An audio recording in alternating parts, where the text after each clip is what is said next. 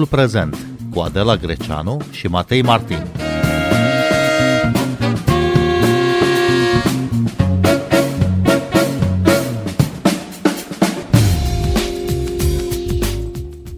Bine v-am găsit, noi suntem Adela Greceanu și Matei Martin și vă propunem uh, săptămâna aceasta o serie de discuții despre proiectul de modificare a legilor educației și starea învățământului românesc. Invitații noștri în această seară sunt Luminița Corneanu, critic literar, doctor în filologie. Bună seara, bun venit! Bună seara! Și Emil Munteanu, profesor de română la Colegiul Național Iași. Bun venit la Radio România Cultural! Bună seara! Luminița Corneanu, era nevoie de modificarea legilor educației? Oh, dacă mă întrebați pe mine, da, dar uh, nu în sensul în care a fost uh, această propunere. De fapt, au fost aceste propuneri pentru că sunt două proiecte de, de lege, unul pentru preuniversitar și unul pre, pentru universitar, spre deosebire de, de legea în curs. Emil Munteanu, e nevoie de modificarea legilor uh, educației pentru învățământul preuniversitar și învățământul universitar? Da, dar uh, nu cred că în felul acesta am senzația că nu este de fapt o modificare, ci e doar o cârpire a legii educației. Nu, nu pot să înțeleg felul în care e gândită. Nu înțeleg de fapt filozofia. O lege educației bazată pe excelență, dar uh, cu un bacalaureat care evaluează până la urmă mediocritatea. Bun, cele două legi au fost puse în dezbatere publică în mijlocul verii, la sfârșit de iulie până la sfârșitul lunii august, adică în vacanța uh, școlară. Domnule Emil Munteanu, ați avut totuși timp uh, să parcurgeți uh, modificările propuse de Ministerul Educației? Da, în comunitatea Merito am discutat foarte mult pe tema aceasta, pe legile educației, însă foarte mulți dintre colegii mei au fost plecați în concediu. Am senzația că au fost puse cumva special în această perioadă pentru a nu fi foarte vizibile sau poate pentru a nu fi discutate îndeajuns. E, iar toate întâlnirile care au avut loc au avut un aspect formal, fără ca discuțiile să fie să atingă miezul problemei. Se vorbește foarte mult despre excelență în proiectul de modificare a legilor educației. Știm că în România analfabetismul funcțional este de peste 43%. Este compatibil acest accent pe excelență cu nevoia de a reduce rata analfabetismului funcțional, Luminița Corneanu? Uh, sincer, eu din ce am văzut din reacțiile publice și așa cum am citit și eu proiectul de lege, uh, el este exact ce nu ne-am și așteptat. Uh, ce vreau să spun? Un proiect de modificare a unei legi importante, așa cum este legea educației, ar trebui să diagnosticheze în timp ce rezolvă o problemă. Adică să analizeze uh, situația socială, uh, situația din societate uh, și să vină cu propuneri pentru a îndrepta problemele. Uh, eu personal nu am remarcat când a avut uh, România probleme cu excelența în învățământ. Ba, din potrivă, de fiecare dată când Uh, se punea problema uh, analfabetismului funcțional care reieșea din testele PISA, pentru că acolo s-a măsurat pentru prima dată începând cu 2009, uh, replicile oficiale, mi-amintesc de doamna ministru Andon- Andronescu, erau tocmai cu excelența. Avem olimpici, prin urmare nu avem o problemă. Într-adevăr, olimpici am avut totdeauna, Uh, vârfuri cred că au existat și există în orice societate prin însăși legea firii. Um, deci, din potrivă, nu în zona excelenței cred că era depus accentul, ci în zona copiilor care sunt, să spun așa, de la 8 în jos, de la 8-50 în jos, uh, care nu sunt olimpici internaționali care vor merge la un liceu după școala generală și la o facultate și vor fi oamenii care for, alcătuiesc forța de muncă, să spunem așa, uh, pragmatic. Uh, sigur că um, nu poate rezolva în alfabetismul funcțional o lege care spune că este centrată pe excelență, uh, mai ales că nici măcar nu dă foarte multe indicii în ce fel va ajuta această excelență și care este însă viziunea despre excelență. Adică doar facem niște centre de excelență în licee și atât?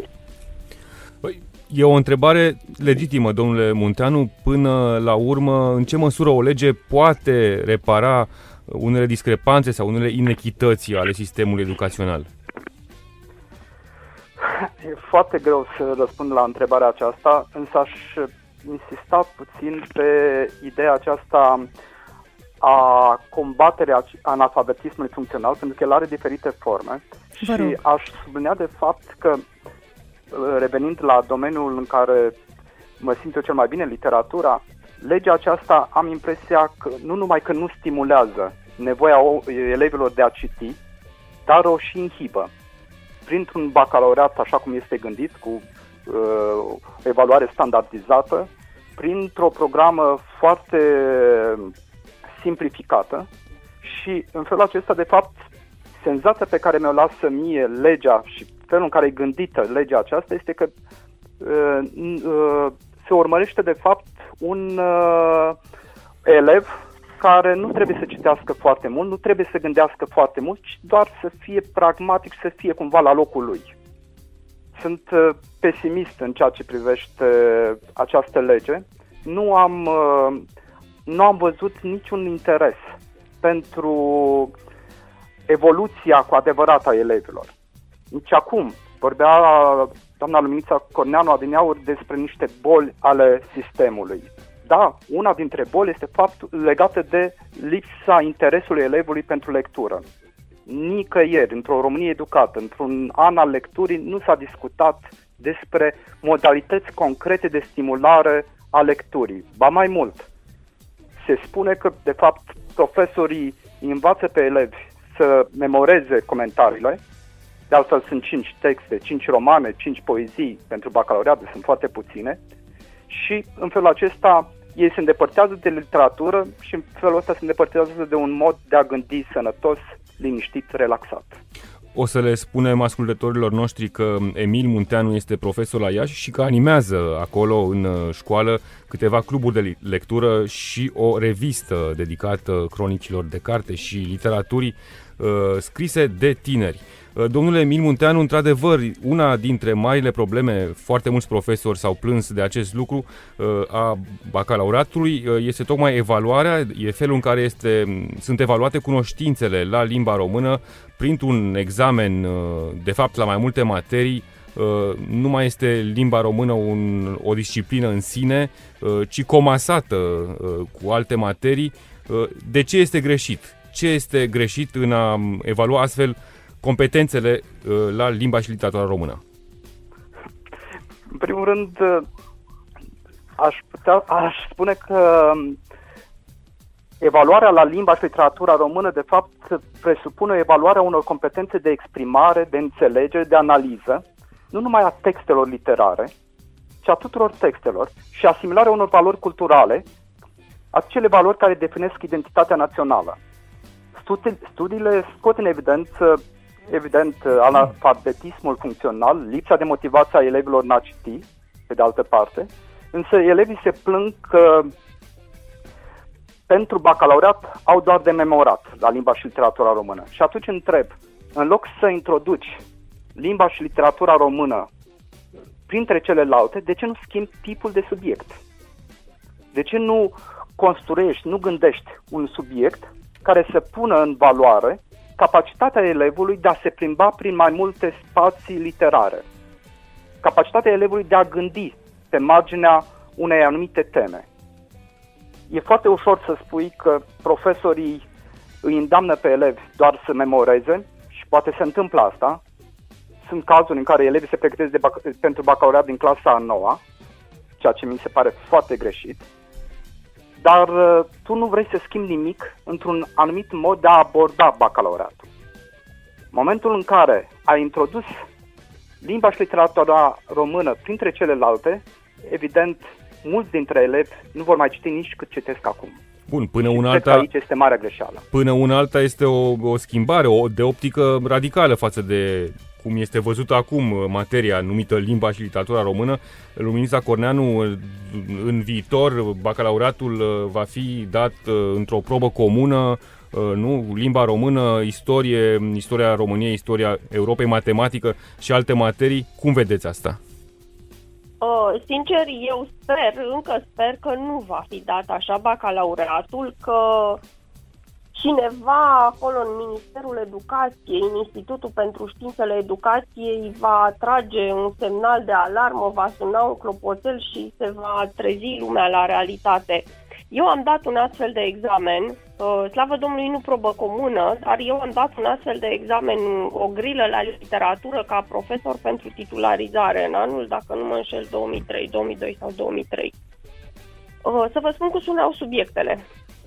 Uh, următoarele personaje apar în novela uh, cu tare de autorul XY și urmau niște enumerări A, B, C, D, câte patru nume. Dacă asta înseamnă evaluare la literatură, înseamnă că nu mai știm să ne uităm în competențele din programa după care predăm. Uh, acest tip de bacalaureat nu doar că nu reformează în sensul în care ar trebui, dar este un pas înapoi față de tot ce s-a făcut în predarea, în didactica limbii și literaturii române cam din 1998 încoace, de când a început schimbarea uh, programelor.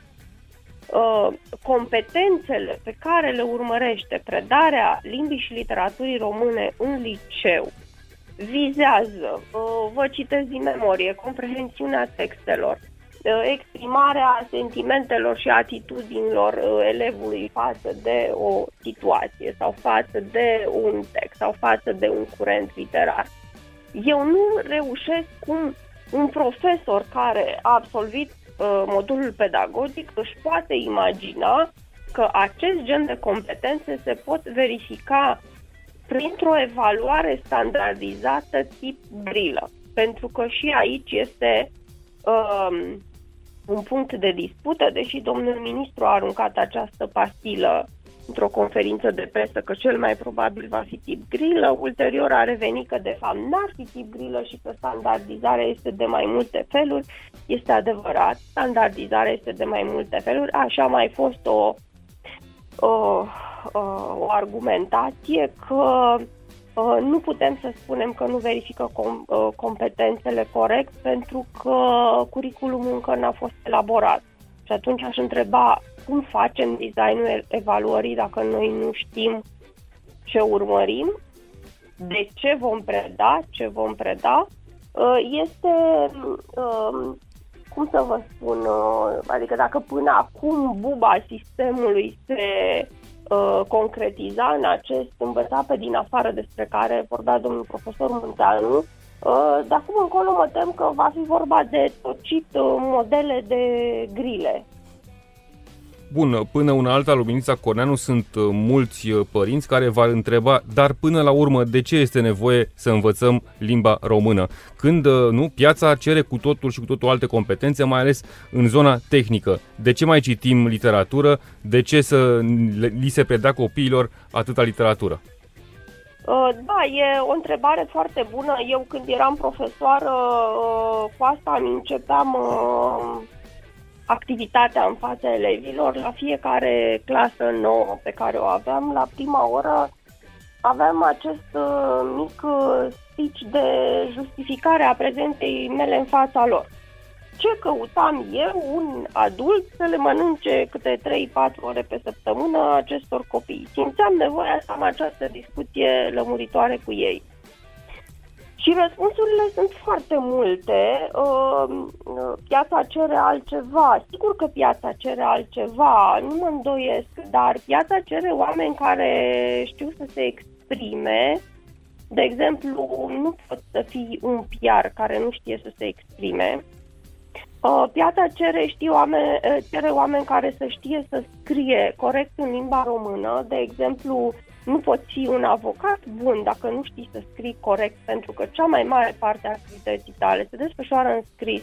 și foarte puțin oral în fața instanței și pot găsi foarte, foarte, foarte multe meserii în care a te exprima în primul rând corect, dar nu vorbesc mai de ortografie, ortoepie, de exprimarea aceasta ca la clasele primare, ci de a formula gândurile în așa manieră încât tu să fii înțeles, să te faci înțeles, să fii pe înțelesul celorlalți. M-am referit doar la limbă. Hai să ne referim la literatură. Una, una dintre cele mai uh, căutate și bănoase meserii în momentul de față este creator, designer de jocuri online. Cum ai să creezi tu un joc online dacă nu ai o idee de ce înseamnă epic? De ce înseamnă o desfășurare epică? Um, cum ai să uh, desfă, de, dezvolți jocuri online dacă nu ai citit uh, Tolkien, dacă nu ai uh, citit Narnia, uh, dacă nu ai citit chiar uh, uh, Roald Dahl, uh, poate chiar și poveștile românești, poate vrei să faci niște jocuri, un joc adaptat publicului tău.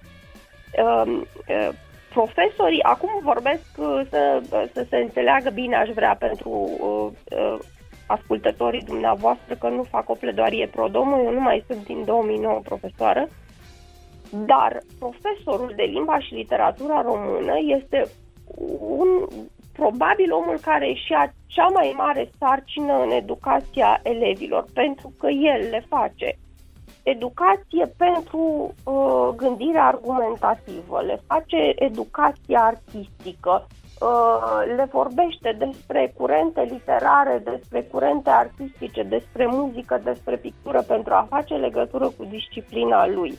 Îi învață să scrie creativ atunci când îi învață, îi învață să citească și să înțeleagă pe ceilalți. Disciplina în sine este una profund formativă. Ca să nu mai spun că din perspectiva unui stat uh, să își sumineze educația în limba și literatura națională înseamnă să-și submineze însăși fibra națională. Emil Munteanu, cum îi convingeți pe elevii dumneavoastră obișnuiți, nu pe cei mai buni, să mai și citească? Le, propun tot, le spun tot timpul că au nevoie și știu asta, că au nevoie de un dialog. Ori dialogul cu personajele, cred că este cel mai la îndemână dialog pe care îl pot avea, pentru că Generația aceasta e o generație vulnerabilă și atunci ei trebuie să-și numească sentimente, trebuie să-și le definească într-un anumit fel. Ori literatura este spațiul în care își pot numi emoțiile. Am uh, avut elevi de la Mate Info, de la secția real, care au descoperit, de exemplu, poezia contemporană în clasa 12 și au înțeles atunci că, de fapt, literatura nu este cea, o spuneau așa, în modul lor reducționist, literatura nu e aceea din, de la BAC. Literatura e aici, pentru că în poezia aceasta, pentru că poezia aceasta vorbește despre mine. Și atunci le spun, da, literatura vă vorbește despre toate cotloanele sufletului vostru. Nu e păcat să nu vă cunoașteți, să vedeți, de fapt, de ce sunteți în stare. Nu e păcat să nu puteți să întrebați și să vă întrebați în legătură cu ceea ce puteți face voi de în viața aceasta. Și mai mult, ca să nu repet uh, ceea ce s-a spus adineauri, prin literatură înveți că lumea e un mare text și că e la îndemâna ta să-l uh, interpretezi. Și funcționează. Și chiar cred că reușesc asta. Ei chiar înțeleg în momentul în care sunt aduși aproape de textele care, cu care rezonează, simt că acolo este viața. Și funcționează, domnule profesor, metoda aceasta e într-adevăr o cheie pentru majoritatea elevilor cu care vă întâlniți să le spuneți literatura vorbește despre fiecare dintre noi? Depinde ce le alegem. Depinde ce texte le propunem și depinde, depinde de cheia dialogului pe care îl instituim. Dialogul acesta între profesor, elev, elev, elev. Dacă reușim să-i punem pe ei în dialog și ca profesor să ne retragem din dialogul lor, să-i lăsăm să vorbească despre acele personaje, despre acele emoții, acele stări, cred că avem câștig de cauză.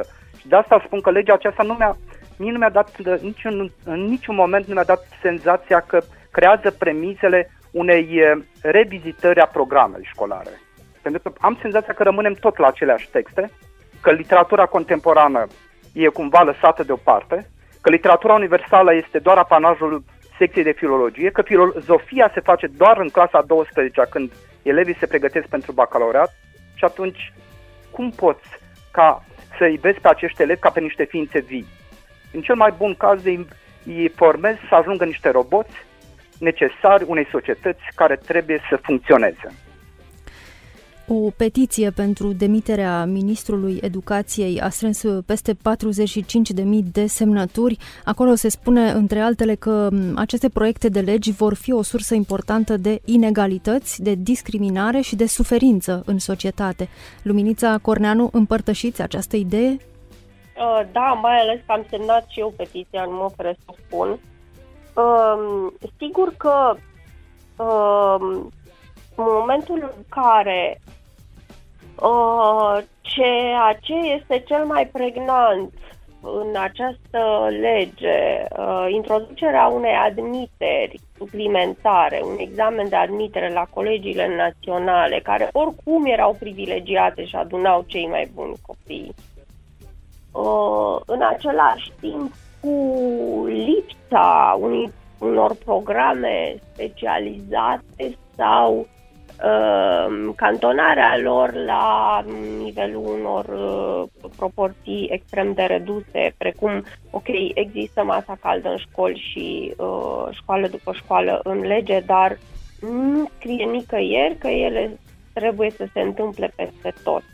Uh, inegalitățile nici nu mai trebuie create, ele există deja acolo copiii de la țară, arată toate studiile, sunt cu 2-3 puncte în medie ca rezultate școlare sub copiii de la oraș.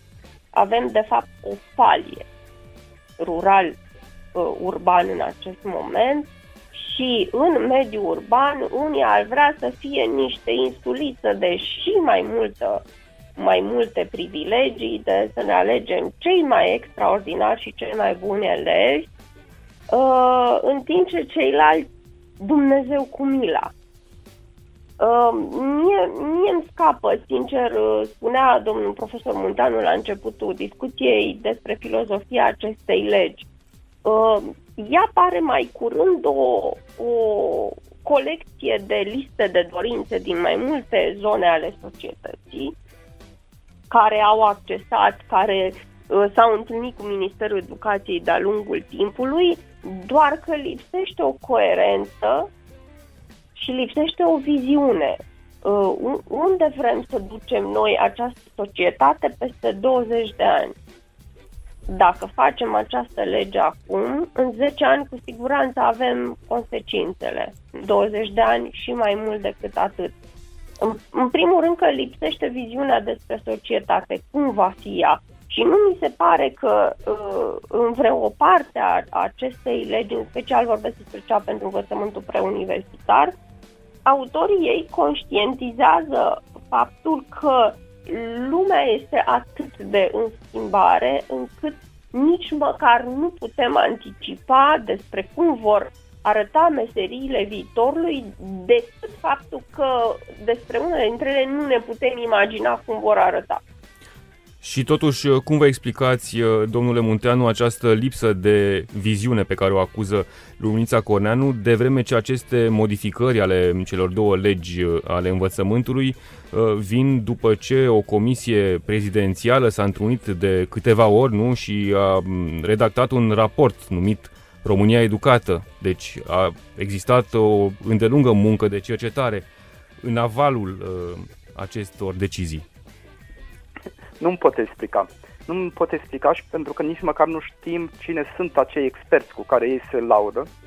Pentru că toți experții pe care îi cunoaștem spun că nu au treabă cu această lege și atunci cred că e mai degrabă e un orgoliu, un orgoliu de a schimba ceva, nu de a analiza și a îmbunătăți ceva.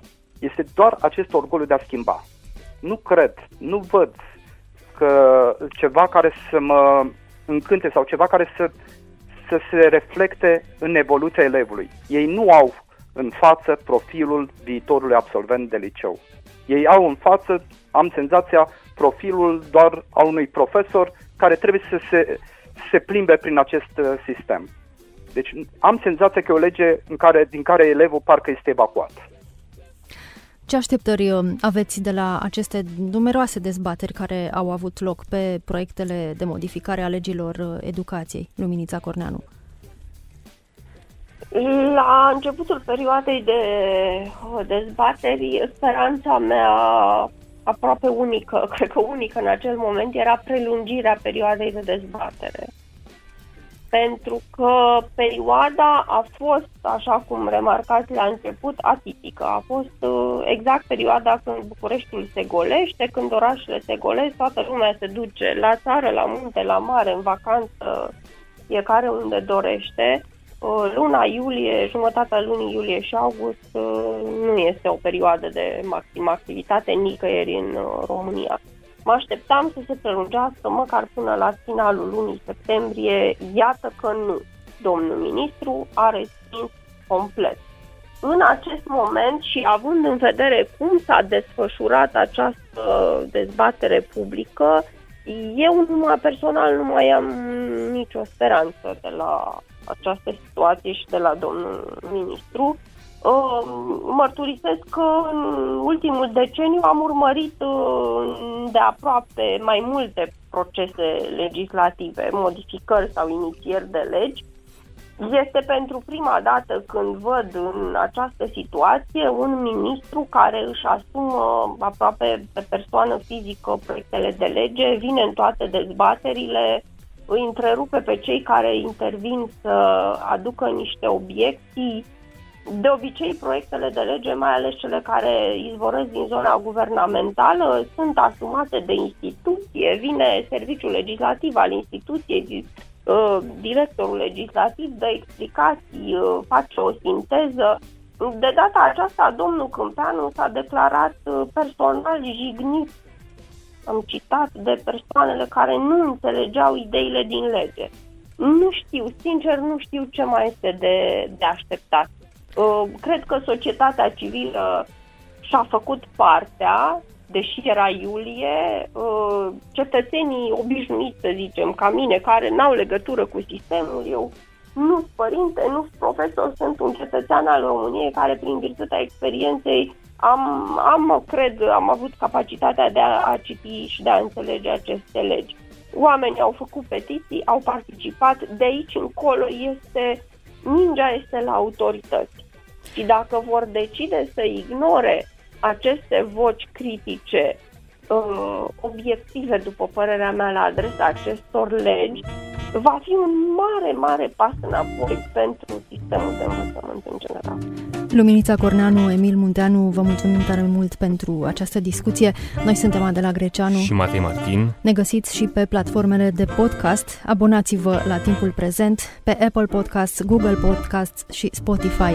Cu bine, pe curând!